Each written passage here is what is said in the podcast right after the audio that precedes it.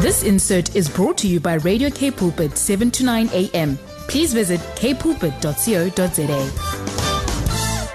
I shall talk about age with a lady, which seems like I must just remember to choose my words very carefully. This insert sponsored by Mana Health Products, the only 100% natural organic supplement for blood sugar control. It is the turn of Wendy Christine. She's a health coach and wellness practitioner at Integrated Health Solution. Love having these conversations with her on a Thursday morning. Hello, Wendy. Good morning, Brad. How are you? All good, thank you. I'm just hoping I am younger than I am, if that makes any sense. We want good news this morning. I want to be told I'm taking care of myself to such a point that I've got many good years still in me. Yes, don't we all? I think that's quite an important one. We want to make sure that we are, we can do nothing about the aging process, but we can certainly do something about how we age. Yeah, so we're talking about chronological and biological age. If you just define those two for us before we get stuck in. All right, so the chronological age refers to our actual age. So that's, the years that tick by, the numbers of journeys around the sun. Whereas our biological age is dependent on the health of our cells and our DNA. So though that age can be very different. We can either be older or we can be younger than we are chronologically or genetically. Yeah, we can do nothing about the one. I'm guessing this is an opportunity for us to learn how we can do something about the biological age. Yes, and there's considerably let me reword this, because I think my tenses are going to be a bit mixed up here.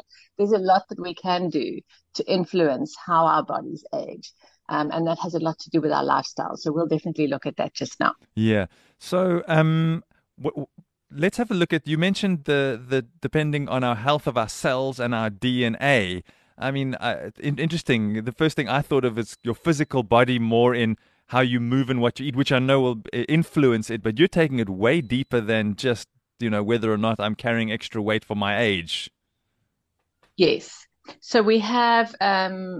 things that cause our cells and our DNA to deteriorate. And then we have lifestyle factors that cause us to age more quickly. And so we've got to look at both of them, because you can't just address one area and expect the others to be okay.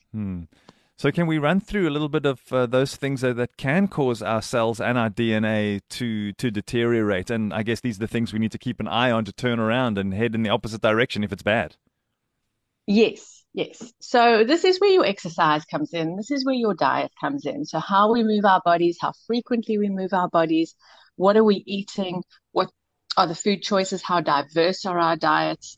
Those are certainly things that we would want to look at. Our lifestyle choices. So what are we doing on a daily basis? Is that for or against our biological age? What is our genetic makeup? Sometimes there's we think that there's little that we can do about our genetic makeup, but if we're aware of our genetic makeup, then we can actually do something about it as well. And we can put in protective practices to make sure that those genes don't express themselves in the way that we typically expect them to. We would have the... Sorry, please, Wendy, continue. I didn't mean to jump in there. No, carry on. Ask your question. Oh, I was just going to say, what are some of the things that we do that are really obvious that we can say? I mean, we can't do much about our genetics, and... there are obviously some of the things we can change. We've spoken about sleep and stress, and those are the things we'll cover in more detail in a moment. But there are some things we're already doing. What are the big ones that are saying, okay, this is just going to make you age quicker? These are bad choices.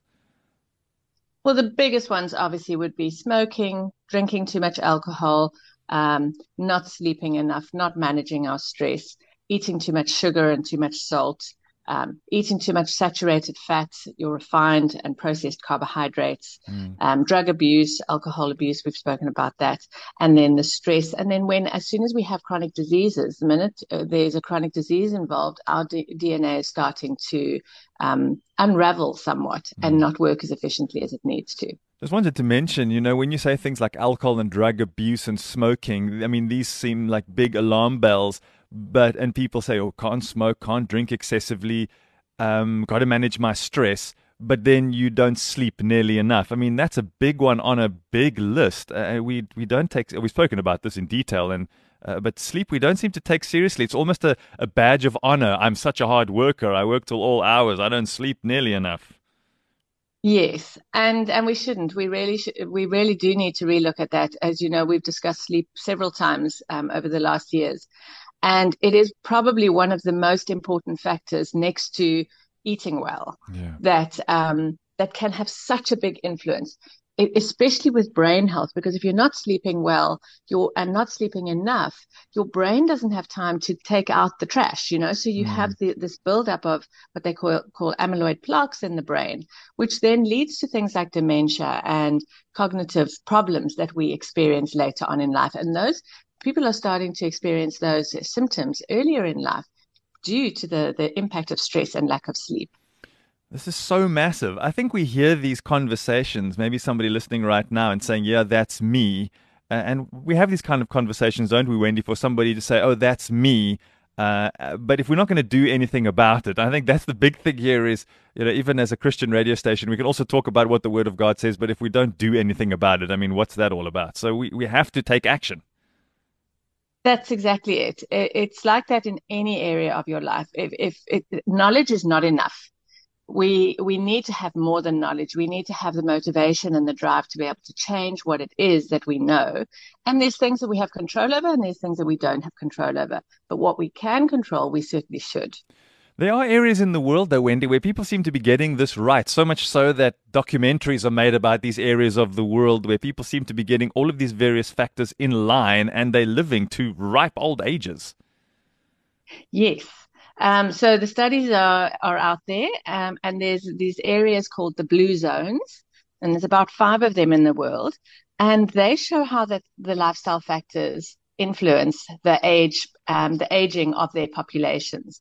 And most of these people are living, as you said, to ripe old ages. They get to 100 or more.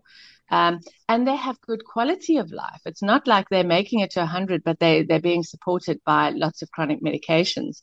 They're actually still in very good health. Mm. So what are they doing right that we could learn from, Wendy? So there's several things that they do. And so they've noted that these people have quite a few things in common. And I'll touch on all of them. I think we're probably going to have to go on to this next week, maybe. I'm not sure if we'll have time.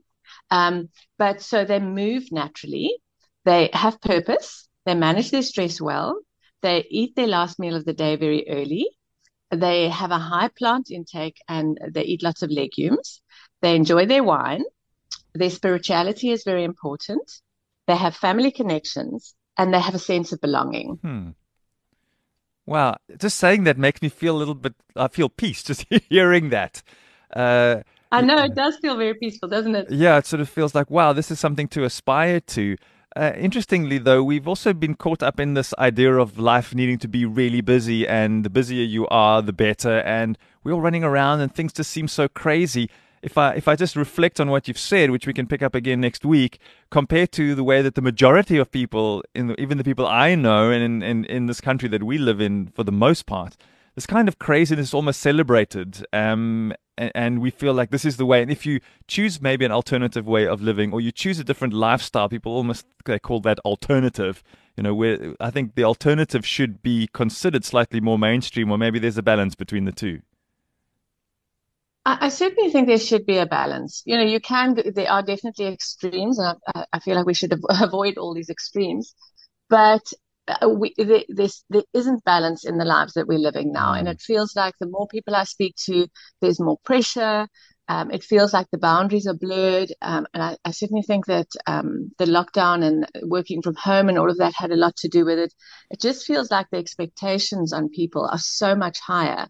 You don't put your phone down and switch off your computer at 5 o'clock and go home anymore.